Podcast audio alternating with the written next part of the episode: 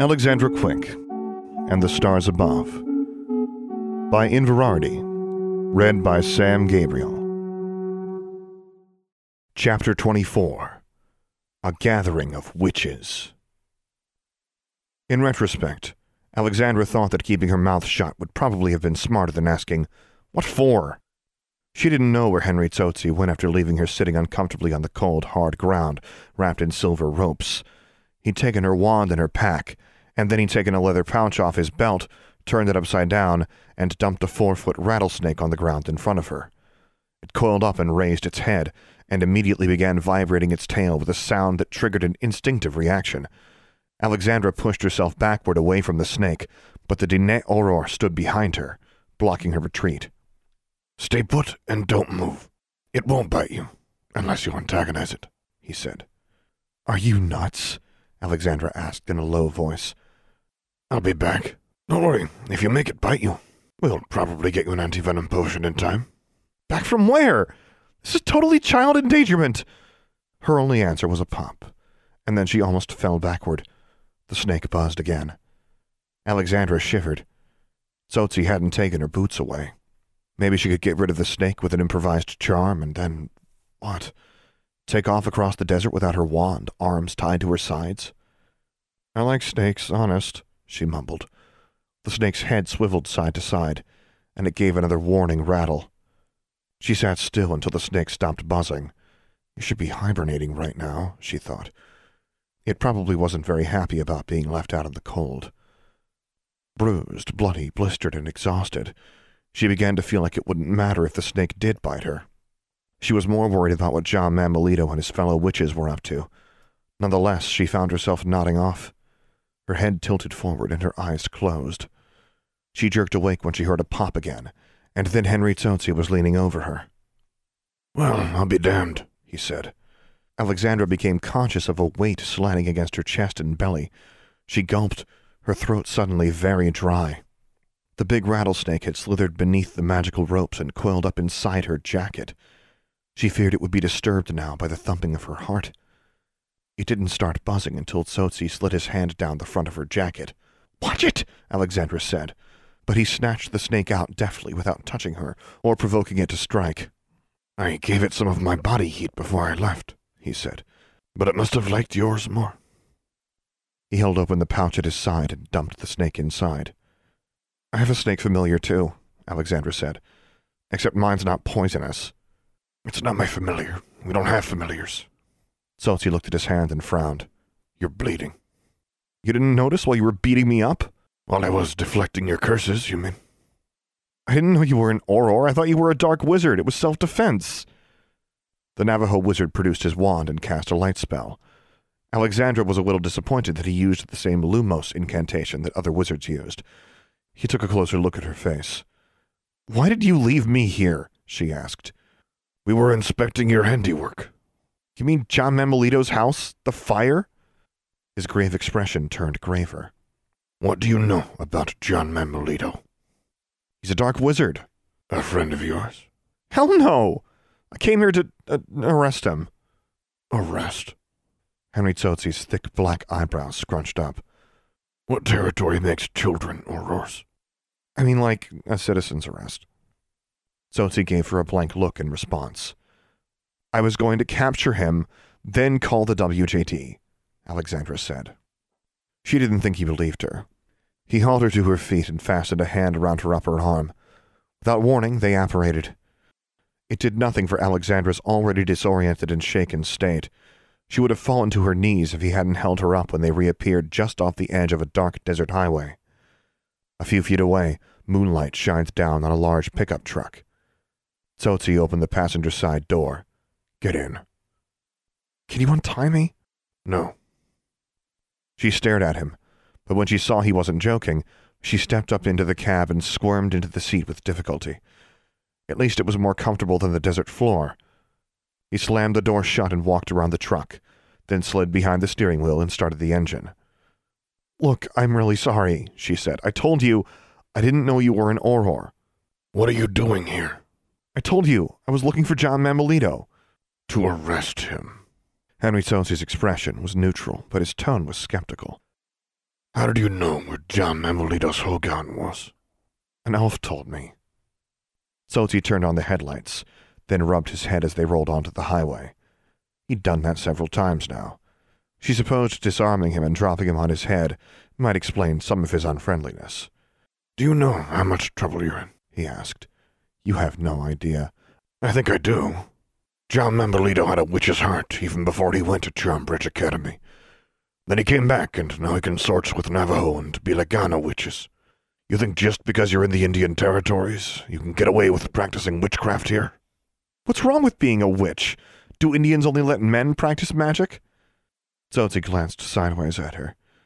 They passed a sign that said Orange Rock was ten miles ahead. I don't mean witch the way you do, he said. We call anyone who practices evil magic, dark arts, as you Bilagana call it, a witch. What do you call a Bilagana girl with a wand, then? Trouble. The Auror shook his head. You're a fool if you think Manuelito won't cut out your heart the moment it suits him. And when I turn you over to the Wizard Justice Department, your fate won't be much better. Help me find him, and I'll speak for you as best I can. Wait, you think I'm his girlfriend or something? Alexandra was so angry for a moment that she couldn't speak. John Manuelito tried to kill me. He came to Charmbridge Academy in my hometown to get at me. I came here to get him. Tsotsi didn't say anything. I'm not a witch, Alexandra said. I, I mean, I am, but not a Navajo witch. I mean, obviously I'm not a Navajo, but you know what I mean. Tsotsi remained silent. Where are you taking me? she asked. Orange Rock. What are you going to do with me? First, get some healing potions and burn salve for your injuries. Then figure out what you're really doing here. Why did you set John Manuelito's Hogan on fire? I was attacked by some kind of baby mummy with a monster head that he left there. The skin around Tsotsi's mouth and eyes tightened. She didn't think he bought that any more than the mention of an elf. Aren't you even going to search the remains of his house? she asked. Other Aurors are there now. If they find a baby mummy, they'll let me know. Why didn't you arrest him already? We've been hunting for John Manuelito and his fellow witches for months. How did you find him? I told you, An elf. why are you asking me questions if you're not going to believe me? He kept driving. They were not heading toward the town of Orange Rock. They were heading for the towering rock itself, the immense landmark that cast a ruddy orange reflection, even in the moonlight. If you didn't know where John's house was, how did you find me? she asked. The trace. Alexandra was startled. The trace? You attacked someone in Farewell, broke into a motel, then cast more spells as soon as you got to Orange Rock. You'd left the library before I got there, but it wasn't hard to figure out who the white girl was that everyone was talking about. apparently, you think the rules about underage use of magic don't apply in the Indian territories. You trace underage witches and wizards too? Not ours.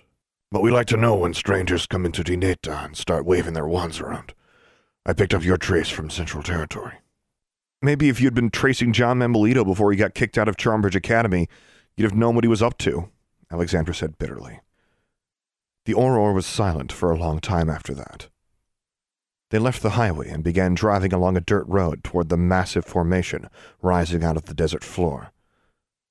Is your headquarters under Orange Rock? she asked. He slammed on the brakes.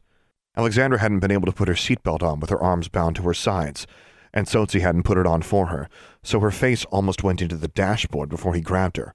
Why would you ask that? he demanded. She blinked at him. I saw in the maps and geography books at the library Orange Rock is like a big sacred site for Navajos, right? So maybe it was a place of power for Indian wizards before the Confederation uh, sealed it off. Tsotsi began driving again. They didn't drive directly to the massive rock, however. When they were about a mile from it, they went off road and detoured around it, heading toward a much smaller rock formation. It was an impressive landmark in its own right, towering hundreds of feet above the desert floor like the jagged spines of some ancient, petrified monster. But dwarfed in proximity to Orange Rock, it was easy to overlook. The old, battered, double wide trailer sitting next to it looked entirely out of place, like a discarded beer can. Tsotsi drove right up to it and parked next to the only other vehicle, an old gray Jeep. Alexandra squinted at the trailer and tried to see it as a muggle, which now that she'd gotten used to seeing as a witch was harder to do. It was not so much a matter of turning off her witch sight, but looking at what was there if she ignored it. Without her witch sight, Only the jeep stood out in the jumble of rocks. That's kind of an ugly thing to use as a wizard meeting place, she said. Yes, it is. Tsotsi got out of the truck and came around to open her door and helped her out a little bit more gently than when he dragged her into the truck. Why don't you make it one of those round traditional buildings? she asked. A hogan. He gripped her upper arm and led her to the door of the trailer. Alexandra wasn't surprised when he opened the door, and the interior was, in fact, a vast round chamber that was much larger than the trailer outside. They stepped into what seemed to be a mud walled dwelling of great size, with a hard packed dirt floor and openings leading off to other chambers. Some of these had dirt floors, but in one Alexandra saw sand that didn't match the color of the desert outside. There were men and women moving around between the rooms, all of them Indians, mostly dressed in practical Muggle clothing, though Alexandra saw a few beaded vests and one man carrying a long wooden stick that could have been a wand, except that it was too thick and had an eagle's claw at one end. Henry Tsotsi led Alexandra into a small, round room with a bench and a cot. It took her a moment to realize that it was a prison cell. He gestured with his wand, and the silver ropes around her loosened and fell off, disappearing before they hit the ground. He stepped back into the larger room outside and cast a spell that caused a glowing line to materialize across the threshold. Age line, he said. Don't try to leave. I have to go to the bathroom, Alexandra said. I'll have a healer here shortly. Once she examines you, you can use the facilities. He noted the expression on her face, and for the first time, he showed a hint of a smile. I suppose you thought you'd have to use a clay pot or a hole in the ground. She glared at him, but he was already walking away. She tested the age line, of course. Not that she would try to escape or even leave her cell, but she had to test it. She held a hand out cautiously and felt neither pain nor resistance. She could reach outside the room. She tried taking a step, and at the point where her balance would have shifted over the line, she was stopped by an invisible barrier. She leaned against it and found herself held up by the barrier. It seemed pretty effective. She couldn't help wondering what would keep her from apparating out or trying to go through the walls if she knew the right spells, and if she had her wand. She supposed they had ways to prevent that as well. She lay down on her back on the cot and stared up at the brown mud ceiling. Contemplating escape was just something to occupy her mind anyway. She had no idea what she was going to do now. She didn't nod off this time. She was in too much pain. Her face and hands hurt, and so did the scratches and bruises where the creature in John Manuelito's Hogan had clawed and bitten her. When a woman walked into the room, Alexandra turned her head in the newcomer's direction, but barely had the strength or will to sit up, so she didn't. You tested the age line, the woman said. She was about Claudia's age. She had lighter skin than Henry Tsotsi, and was wearing a long black dress with a red and white shawl twisted around her shoulders. She had blue cloth wrapped around her wrists, and her jet black hair was tied up in a bun with red string. How do you know? Alexandra asked. Amused, the woman leaned over her and took a strand of Alexandra's hair and tugged at it to hold in front of Alexandra's eyes. It was white. It turned my hair white? Alexandra groaned. Is that permanent? The woman's smile faded. Henry just left you lying here covered in blood and blisters? I think I made him angry. The woman's expression was serious now. Consorting with witches will make people angry in these parts. You're a foolish little girl. Do you have any idea what you're messing with? She put a hand beneath Alexandra's shoulder. Sit up, please. She brought a leather purse into the room with her, which she now unslung and set on the floor. She proceeded to take potion bottles out of it. Alexandra told her, I wasn't consorting with witches. I came here to bring John Manuelito to justice for what he did to me and my friends. I don't understand why you're assuming I'm an evil witch. None of you have even asked me my name. Your name is Alexandra Quick. The woman smiled at Alexandra's startled reaction. We went through your pack. Henry has contacted the Central Territory Trace Office now. We'll know all about you soon enough. My name is Billy Tewawina, by the way. She displayed a long, thin wand with bits of colored paint at the end of it, and conjured a plain, woven curtain that materialized in the air and hung across the doorway without visible support. I think you'll need to take your clothes off if you want me to heal all those wounds. Alexandra peeled off her jacket, and then a little more reluctantly took off her shirt and her pants, after very carefully sliding off her seven league boots and setting them on the cot next to her. Tewawina sucked on her lower lip when she saw the raw, bloody patch of skin just below Alexandra's navel and the gash in her neck. Lie down, she said, and Alexandra did. Tewawina cast a spell Alexandra recognized as a basic blood clotting charm on her neck, then poured some oil on the lower wound and rubbed it against her. It stung at first, and Alexandra winced. Something evil did this, Tewawina said. No kidding. Alexandra showed the healer her wrist, which was bruised and cut from the creature's beak, and then pointed at her knee. It was this mummy or skeleton, but it was the size of a child. It attacked me. She stopped when she saw Billy Tewawina's horrified reaction. What? Tewawina muttered something in a language Alexandra didn't recognize. Then she said in English, I need to tell Henry about this. I tried to. He didn't believe me. The healer put burn salve on Alexandra's face and hands and used charms and lotions on all the bruises and cuts she'd acquired from ankle to shoulder. Some of these will leave scars, even with magic, Tewawina said. You'll have a scar here. She laid a fingertip gently on the skin of Alexandra's lower belly. And here? She pointed at Alexandra's neck. And probably here, she added, holding up Alexandra's wrist, though the cut is not deep, and a blessing just might rid your flesh of the evil. Like an Indian blessing? Alexandra asked. Like that, yes. Don't worry. I learned the same magical theory and healing arts you colonials do. I wasn't worried, and I'm not a colonial. Tewawina looked with amusement and a little sympathy at the nearly naked girl on the cot. You are one pale, pale face. And you're a pale face witch, which makes you a colonial. Oh, Alexandra sighed. You guys really don't like white people much, do you? Tewawina laughed. Some of my best friends are white people. She waved her wand and conjured a robe, which she handed to Alexandra. I think this will be more comfortable than these burnt, bloody things. Thank you. Alexandra took the robe. While she put it on, she asked, So what's going to happen to me? I'm going to tell Henry about your injuries. I suppose he'll have some more questions for you. I don't know why you came here, but you're a foolish girl. This had already been said, and Alexandra had already answered, so she didn't reply this time. Tewawina got to her feet. Can I use the bathroom? Alexandra asked. Tewawina sucked on her lip again, then nodded. Don't make trouble. I'm a healer, not an auror, but I can still curse you good. She leaned closer and whispered in Alexandra's ear, Special Indian curses. The healer banished the age line and walked her through the doorway. Alexandra didn't get to see much more of the interior of this strange headquarters, as the restroom turned out to be right next to her cell. It had ordinary tile flooring and plumbing no different from that at Charmbridge, then led Alexandra back to her cell and cast an age line, just as Henry Tsotsi had. If you're smart, you'll cooperate with Henry and have nothing to do with John Manuelito or any other two-heart Navajos, she said. Thanks, Alexandra said. When Navajos go bad, they go really bad, Tewawina said, and left Alexandra alone. Keeping an eye on the doorway, Alexandra took the map and the scrap of vellum that she had recovered from John Manuelito's house out of her pocket. The map had been opened and folded to a section of desert to the west of Orange Rock, near the Arizona border.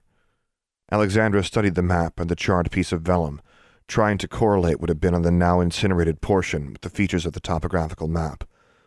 There was a small range of flattened hills extending in a roughly northwesterly direction that might have been the valley on the vellum map, and the tower she thought John had drawn seemed to be located in the hard terrain north of the hills, at the base of a mountain range that rose up to fold into the Rockies. Between them was nothing but high desert. She put the pieces back into her pocket and lay back on the cot. She rolled her singed jacket, still smelling of smoke, under her head and fell asleep. She woke when someone kicked her cot. She roused and sat up, and found herself looking up at the unfriendly face of Henry Tsotsi. He dumped some clothes in her lap. These should fit you, more or less. Get dressed. You won't really fit in wearing robes on the reservation. Not that you're going to be here very long. Where am I going? Alexandra asked, looking at the jeans and long-sleeved pullover, both of them a little large for her and faded with wear. Back to Central Territory. What? Alexandra couldn't read the Auror's expression. Apparently you're well known back home. A special Inquisitor Diana Grimm will be waiting to pick you up at the Portkey station personally. I'm guessing you know her, since she obviously knows you. Yeah, I know her.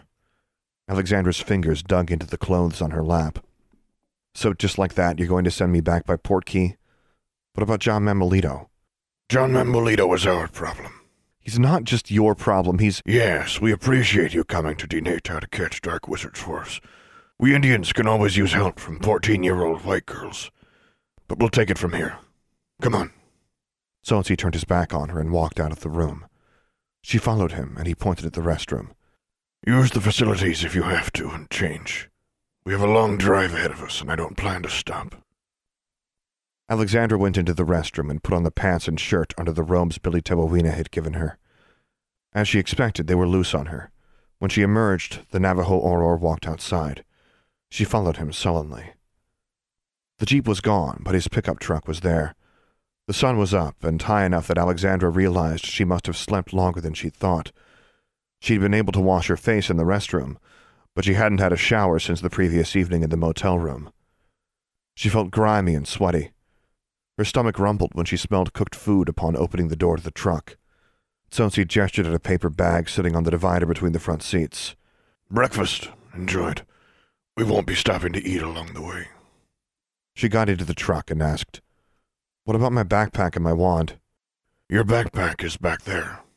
Tsotsi gestured with a thumb at the truck bed behind them. Minus a couple of the illegal items. I have your wand. I'll give them both back to you just before you take the port key back to Central Territory. The paper bag contained a fat breakfast burrito wrapped in foil and a cup of hot tea. Alexandra unwrapped the burrito and said, Thank you. For the food, I mean. Tsotsi grunted as they headed away from the trailer. Orange rock cast a long shadow over them. Seen up close in the daylight, it was even more magnificent than it had been at night, with enormous spurs of rock thrusting hundreds of feet out of the ground. Most of its upper ridge was made up of jagged, toothy stone formations along a quarter mile profile, except for a slightly flat area at the very crown of the monument, with a straight lip overlooking the desert between it and the town named after it. Alexandra thought she could feel power residing in its stony heart, but she wasn't sure that wasn't her imagination.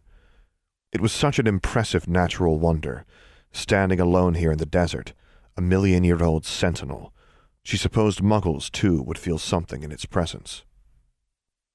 This was a place of power for you once, wasn't it? she said. It still is. But Tsotsi barely glanced at the rock, while Alexandra continued staring at it until it was behind them. Does that mean you can still use it to do magical rituals? Alexandra asked. You think like a wizard, Tsotsi said. Isn't that what you are? The Navajo shrugged. Not every Indian can do magic, right? You've got wizards and muggles just like we do. We don't call people who don't do magic muggles. Alexandra frowned and ate more of the breakfast burrito. They seemed to be heading northeast, getting on a state highway that bypassed Farewell and headed for the Colorado border. How far away is this port key anyway? A little over a hundred miles. There's no port key anywhere closer? We don't like port keys in Dineta. They make it easier for wizards to visit us. No automagica either, I'll bet, Alexandra thought. She waited until she had finished her burrito before asking, Have you found John Manuelito? I told you, leave that to us. How about the thing that attacked me? Did you find bones or anything? There was nothing left in the ashes. I don't know what sort of creature you fought, but it's burned up now. Maybe it was an elf. Alexandra almost choked on her tea. I wasn't imagining it. And Miss Tewawina wasn't imagining my injuries when she treated me. I didn't say you imagined it. When we catch John Manuelito, we'll ask him what it was and let you know if you need any additional treatment. I hope Billy didn't fill your ears with stories about corpse sickness and nemesis spirits. She believes anything dark and evil where Navajo witches are concerned. As if Hopi witches are any better. Alexandra would very much like to have asked about corpse sickness and nemesis spirits, but she was certain the Navajo Auror would not answer. So instead she said, So you haven't caught him? The Auror didn't say anything, and looked angry at having given that much away. Half an hour later, they were on a lonely desert highway with no other vehicles or signs of habitation in sight. Every now and then they passed a road sign or mile marker, and sometimes Alexandra could see small dwellings, wooden fences, or sheep in the distance, but it was an empty, sparsely inhabited land they were driving through. I don't want to go home, Alexandra said, looking out the window. A minute passed. Then Tsotsi said, Dineta is not a destination for runaways. We don't need outsiders coming here causing trouble. You know, I could actually be helpful. You've been very helpful. Vandalizing cars, burning down houses, attacking Aurors. That's not fair. You don't know the whole story, any of it. And if I were just a clueless outsider, how did I find John Manuelito's Hogan? Henry Tsotsi gave the appearance of thinking that over, then said, So how did that turn out for you? I didn't know John wouldn't be home. You mean you came all the way from Central Territory to Dineta to track down a Navajo witch in the middle of the desert, and it never occurred to you that he might not be sitting in his hogan, waiting for you to show up. I was going to wait, she said, but Tsotsi cut her off again. You were going to wait, but since you're young, you chose not to. And instead, you decided to go into the hogan of a Navajo witch and trip every ward and curse he left behind. And because you're such a talented young witch, you survived, but not without burning down the hogan and destroying every piece of evidence we might have used to find out where John Manuelito is and what he's up to. I didn't know there was a Dineta Auror authority to contact. Just like you didn't know we had a trace office. I suppose you would have contacted us if you'd known? Tsotsi looked at her, but then his eyes moved past her shoulder. Alexandra turned her head and something gray blurred past in the scrub along the side of the road. So the result of your adventure in the Indian territories is that after assaulting someone in Farewell, he assaulted me. How about that? A 14 year old runaway running into trouble. So after assaulting someone and breaking into a motel room in Farewell, you came to Orange Rock and destroyed someone's car. They were assholes. I was minding my own business and they. They what? Teased you? Made fun of the white girl? Tsotsi turned a narrow gaze on her. You seem very familiar with Muggle tools and culture. Did you grow up with non magical people? Yes. Have you ever been picked on by Muggles back home? Alexandra opened her mouth, but wasn't sure what to say. So when that happens, Tsotsi went on, do you use your wand on them? Or do you only feel entitled to do that in Indian territory? Alexandra closed her mouth. Do you have any idea how much it costs to replace a car engine? Alexandra looked away. If it were up to me, we'd put you under an enemy's bane and keep you here as punishment. But Special Inquisitor Grimm wants you back. I hope she's got special plans for you. Tsotsi sounded bitter, almost spiteful, though Alexandra wasn't sure whether it was directed at her or Diana Grimm. I think the Dark Convention is going to do something tonight, Alexandra said, thinking about the map in her pocket. I think John is planning something for the full moon. Witches often gather and perform rituals beneath the full moon. We know how to defend against that. Do you know where? Because I think I know where they're planning to gather. Did an elf tell you this too? No. Alexandra folded her arms. The Auror obviously wasn't taking her seriously. Something came flapping at them. A black bird that dove at the truck and swerved away just in time to avoid being flattened against the windshield. Alexandra! screeched the bird, and then it was beating its wings furiously to try to keep up with them. Charlie! Alexandra shouted in disbelief. What? Tsotsi looked in the rearview mirror. Stop the truck! Stop! Alexandra almost grabbed the wheel before the Auror seized the front of her shirt and nearly slammed her against the passenger side door. Don't you ever do that while someone is driving, you crazy girl, he said. She pried at his fingers. That's my familiar! What? My familiar! My raven! Please, please stop! You never told me you had a familiar with you. I, I didn't. I left both my familiars back in Larkin Mills. I have no idea how Charlie got here, but it's Charlie. I know it is. Please, you wouldn't force me to leave my familiar behind, would you? Charlie was still flying after them, but a raven could not keep up with a vehicle on a highway, even if it wasn't the Automagica. You just said you did leave your familiar behind. But Tsotsi put his foot on the brake and pulled over to the side of the road. He drew his wand. Stay in the truck. It's just my familiar, Alexandra said. I don't care what you think. Ravens are deceitful creatures, and that may not be your familiar. Stay in the truck. He snapped the last order out as Alexandra was about to open the door. He pointed his wand at her. She took her hand off the latch.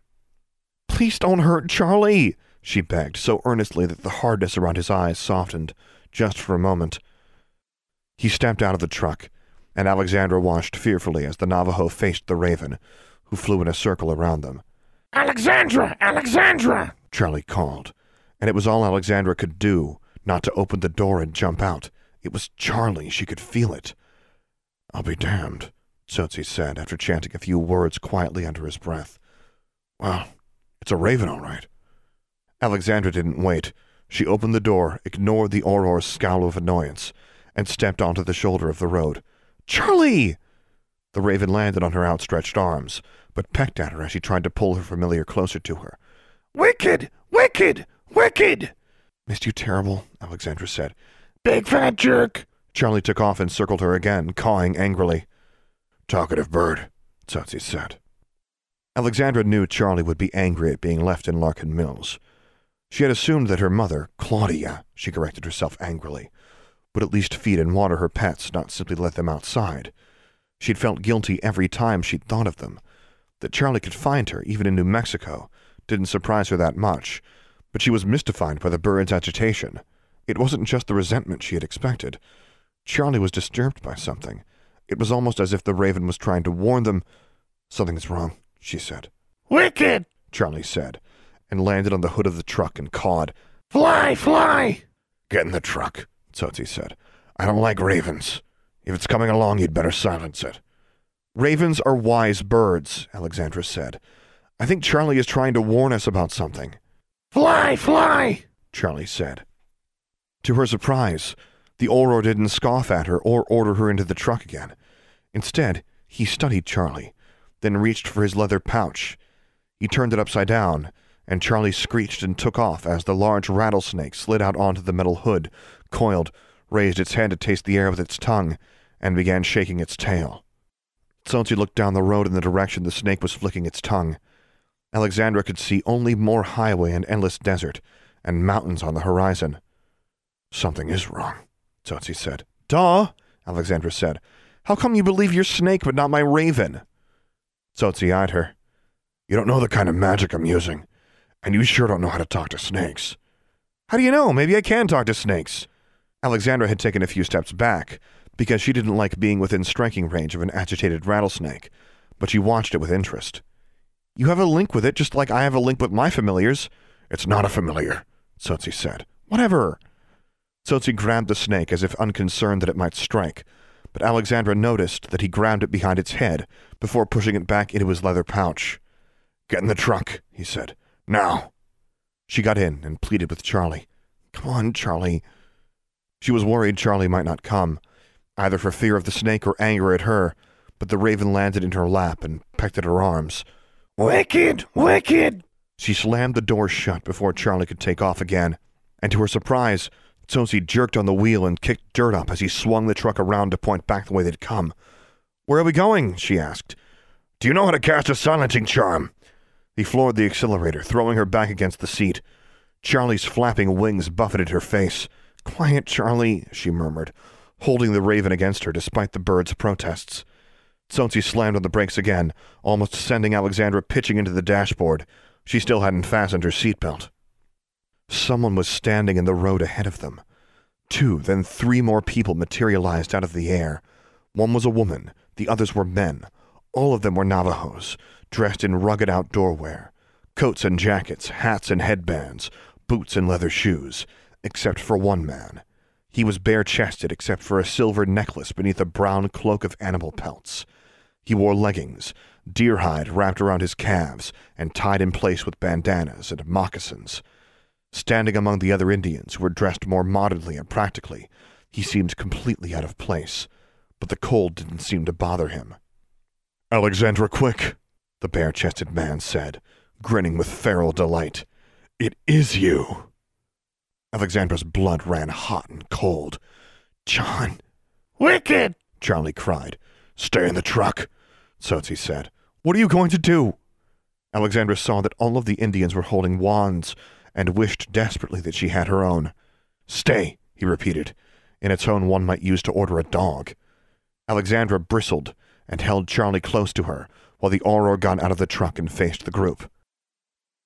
Have you all taken up the witchery way? he asked. You've joined this Antrini? He gestured with contempt at John.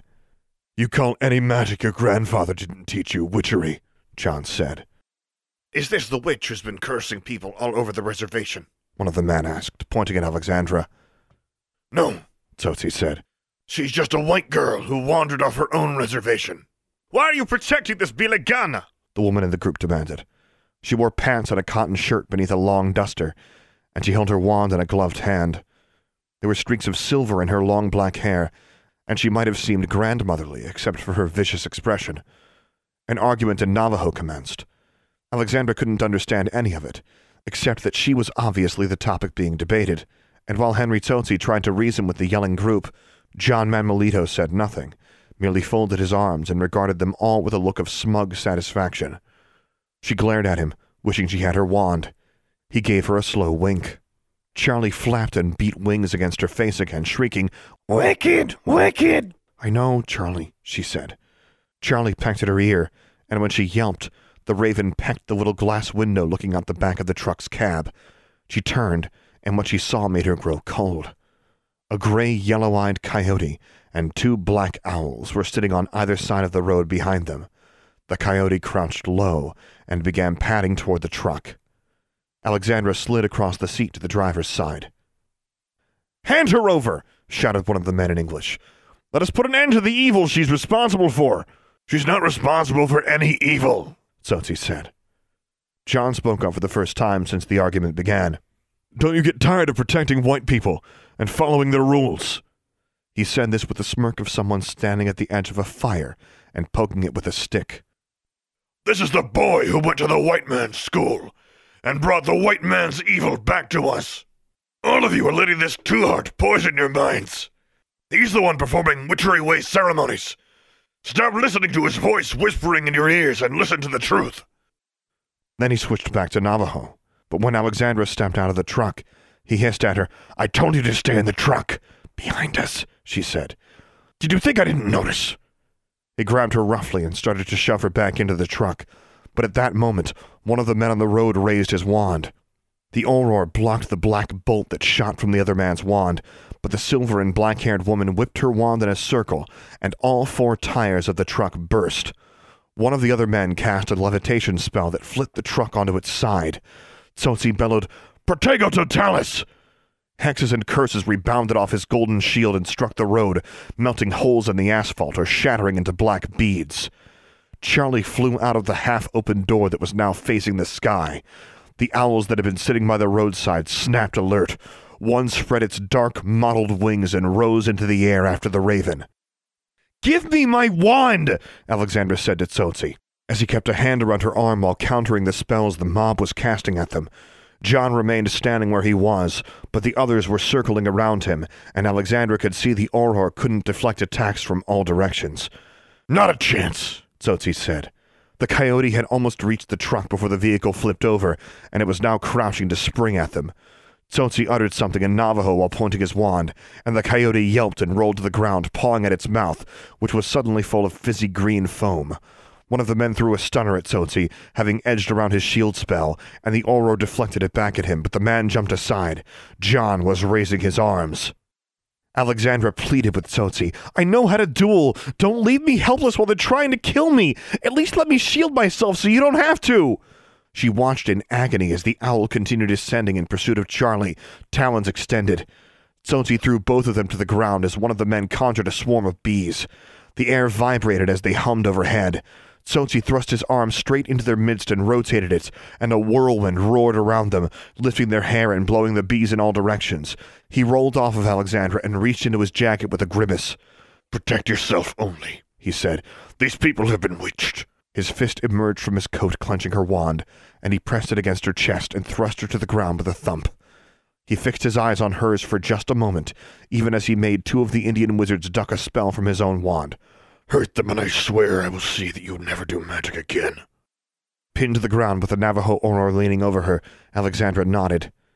He relaxed his grip, and she snatched her wand from his hand even as he rose, and spoke something that sounded like a cough. Hot red clouds billowed out of his wand and engulfed the nearest man, who covered his face with a sleeve and began sneezing and choking. The earth shook, but Alexandra staggered to her feet anyway, pointed her wand skyward, and said, Barak! It wasn't a dueling spell, but one her brother had taught her. Lightning flashed from her wand, and her arm was momentarily ablaze. Throwing real lightning was dangerous, and Alexandra hadn't mastered it. But the owl fell from the sky trailing smoke. Alexandra winced when it turned into a man just before hitting the ground. Two yards away, the coyote had regained its feet and crouched, growling at her. She pointed her wand, with smoke still rising from her sleeve. Run, she said. The thud of the other shapeshifter hitting the ground echoed in her ears, and her arm hurt as if she had been the one hit by lightning, but her voice didn't quaver, and her expression was flat and cold. The coyote's ears flattened, and with a whimper, it fled, tail between its legs. Alexandra felt relief and a small sense of victory before the ground buckled underneath her and rose up, throwing her off her feet and almost throwing the truck on top of her. The highway was rippling as if a great wave were passing beneath it, and then something rose out of the ground on the other side of the road. A massive head, arrow shaped and blunt nosed like a great serpent, but made of rock. Stone fangs hung from the roof of its mouth like stalactites, each the length of Alexandra's leg. Lying on her back, she stared up at it and wondered if a lightning bolt would have any effect whatsoever. She thought of shattering charms, severing charms, even Kaitaris, and was sure none would be sufficient. This sort of magic needed to be undone directly, and all she knew how to undo were minor curses and jinxes. Whatever spell John Manuelito had cast over the other people attacking them seemed to have been broken by the stone serpent's appearance. They too were fleeing. She saw Charlie wheeling in the sky. She cast a shield charm, Henry Tsotsi did the same. She sprang to her feet and leaped as the snake struck. The shield charms deflected it by an arm's length, and that plus the seven league boots carried Alexandra out of its path before it bit a car sized chunk out of the road. She almost knocked the Auror off his feet as she sailed into him and rebounded, but she was the one knocked flat on her back. He gave her an odd look, then began chanting as he held up his leather pouch. Kind of an uneven match, she thought dizzily, as the rattlesnake fell from Tsotsi's pouch to the ground. But as Tsotsi continued chanting, the rattlesnake swelled in size. As the stone serpent slithered sideways, tearing up the road beneath it, the real serpent became the size of a python, then larger than the largest python that ever lived, and then by the time the stone snake had raised its head high above the highway to strike again, the rattlesnake was nearly as large as it was. The two snakes crashed together, their coils wrapping around one another, and the massive rattle of Tsotsi's snake swept them both off the highway just before the stone tail of the other snake smashed into the asphalt. Alexandra coughed and rolled onto her side. Tsotsi was pointing his wand at her, and for a moment she thought he was about to hex her. Then he said, Petrificus totalis! And a man crashed to the ground at her feet, holding a knife in one hand and a wand in the other. He looked incompletely transformed, with his head rounded and squat on his shoulders, his neck non existent and still sprouting downy black owl feathers, and his hands twisted into gnarled claws.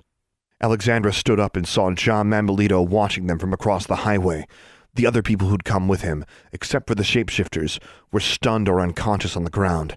Alexandra cast darts and fireballs at John, but he apparated out of the way, and when he reappeared, he was even further away.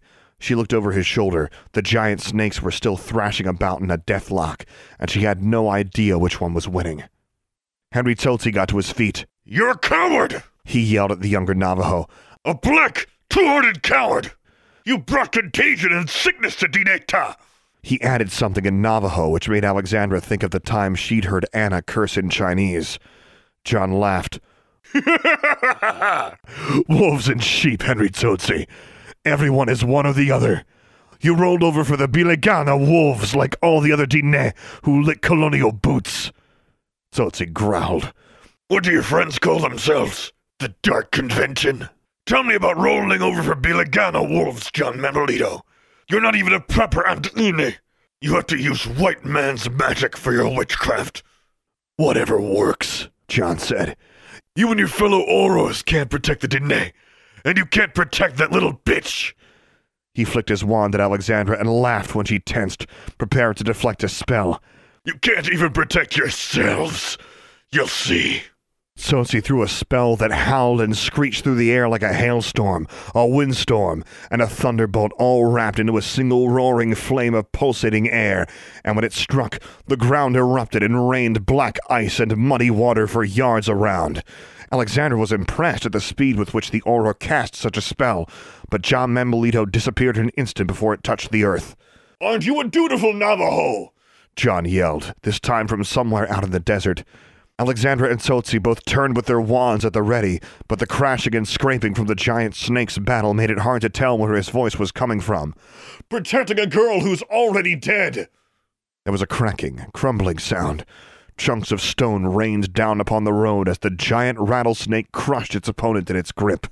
In seconds, the battle was over, and Alexandra and Tsotsi faced a snake the size of a dragon, sitting coiled atop a pile of rocks, enormous tail held in the air at the height of a telephone pole, buzzing loudly enough to deafen them both. A caw distracted it. It looked skyward, where Charlie was still circling overhead. Henry Tsotsi stepped forward and raised both hands.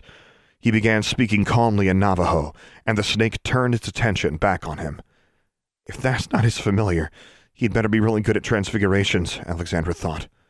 The snake began to shrink, and then, as quickly as if it were a mirage vanishing off the highway, it was gone. The snake Tsotsi picked up off the pile of rubble and put back in his pouch seemed a tiny, insignificant thing by comparison. Alexandra swallowed as she looked around at all the destruction the overturned truck, the unconscious bodies, the torn and shattered highway, and the owl anamorphomagus she'd blasted out of the sky. It was that body that drew her attention as she looked at her wand and wondered what else she should have done. Tsotsi went over to the man and knelt by him. He put a hand on the man's back and waved his wand, chanting a spell she didn't recognize. You didn't kill him, he said, but not for lack of trying. He walked back over to her and his expression was angry. What did I tell you? You told me not to hurt the people who've been bewitched. He was one of the witches, and I was defending myself. If he hurt my familiar, I could have been hurt. The defense sprang to her lips despite her relief at knowing she hadn't killed the man. They were trying to kill me. Why? I haven't been cursing anyone. John Manuelito was the one stirring up trouble. You made a convenient scapegoat. The Auror began levitating each of the other Navajos to the side of the road and laying them side by side, except for the man who'd come in the form of owls. Charlie landed on her shoulder. She scanned the horizon. Coyote got away. I noticed that. Tsotsi sounded weary. He pointed at a spot by the truck. Stand there and don't move. What are we going to do? she asked, without moving to the spot he indicated. He was checking each of the unconscious people, loosening a few of their neck scarves and pouring a little water onto the lips of the woman. I've already called my fellow Aurors. They'll be here shortly. How did you call them? Smoke signals, he snapped at her. Would you just do as you're told? She walked slowly to the side of the truck. John and his friends are going to do something tonight under the full moon. Whether I'm here or not, you will not be here. If I have to personally ride a bus with you back to Chicago. Would you listen to me? I have a map of the four corners where they. He gave her such a wrathful look that she took a step back. Charlie squawked. I don't care if you have a map of the lands below, he said. One more word, and I'll take away your mouth. There was something very sinister about the way he said that. Alexandra closed her mouth. Henry Tsotsi turned back to the injured. Shh, Alexandra whispered to Charlie, as she edged closer to the truck, knelt, and looked under it. Her backpack was lying on the ground amidst all the other things that had fallen to the highway when the truck flipped. She stood quickly when Tsotsi looked at her, holding her hands behind her back, trying to look innocent, and hoping it wouldn't occur to him to demand her wand back. He appeared to be starting some sort of ritual. Alexandra watched a moment, but pushed her curiosity aside. The Auror wasn't going to listen to her, and John Manuelito was still out there, just waiting for another chance to get at her. She extended her wand toward the ground and muttered an incantation, waiting until Tsotsi's voice rose while chanting his own spell. Her backpack came sliding across the ground to her feet. She picked it up and slung it over her shoulders. Fly, Charlie, she whispered. The raven took off, and so did she. In moments, she was out of sight of Henry Tsotsi fleeing across the desert in her seven league boots. End of chapter 24. For the full text of this and other stories, as well as news and updates about Alexandra Quick, visit inverarity.livejournal.com. For more information about this podcast, visit samgabrielvo.com slash Alexandra Quick. I am also easy to find on the Alexandra Quick subreddit and Discord server, where you can hear me record episodes live. Troublesome, composed by Dr. James Benighoff. Charmbridge, composed and performed by Tyler Parsons. If you have enjoyed this podcast, please take a moment to leave a review on iTunes or whichever podcast service you prefer. And finally, as always, thank you for listening.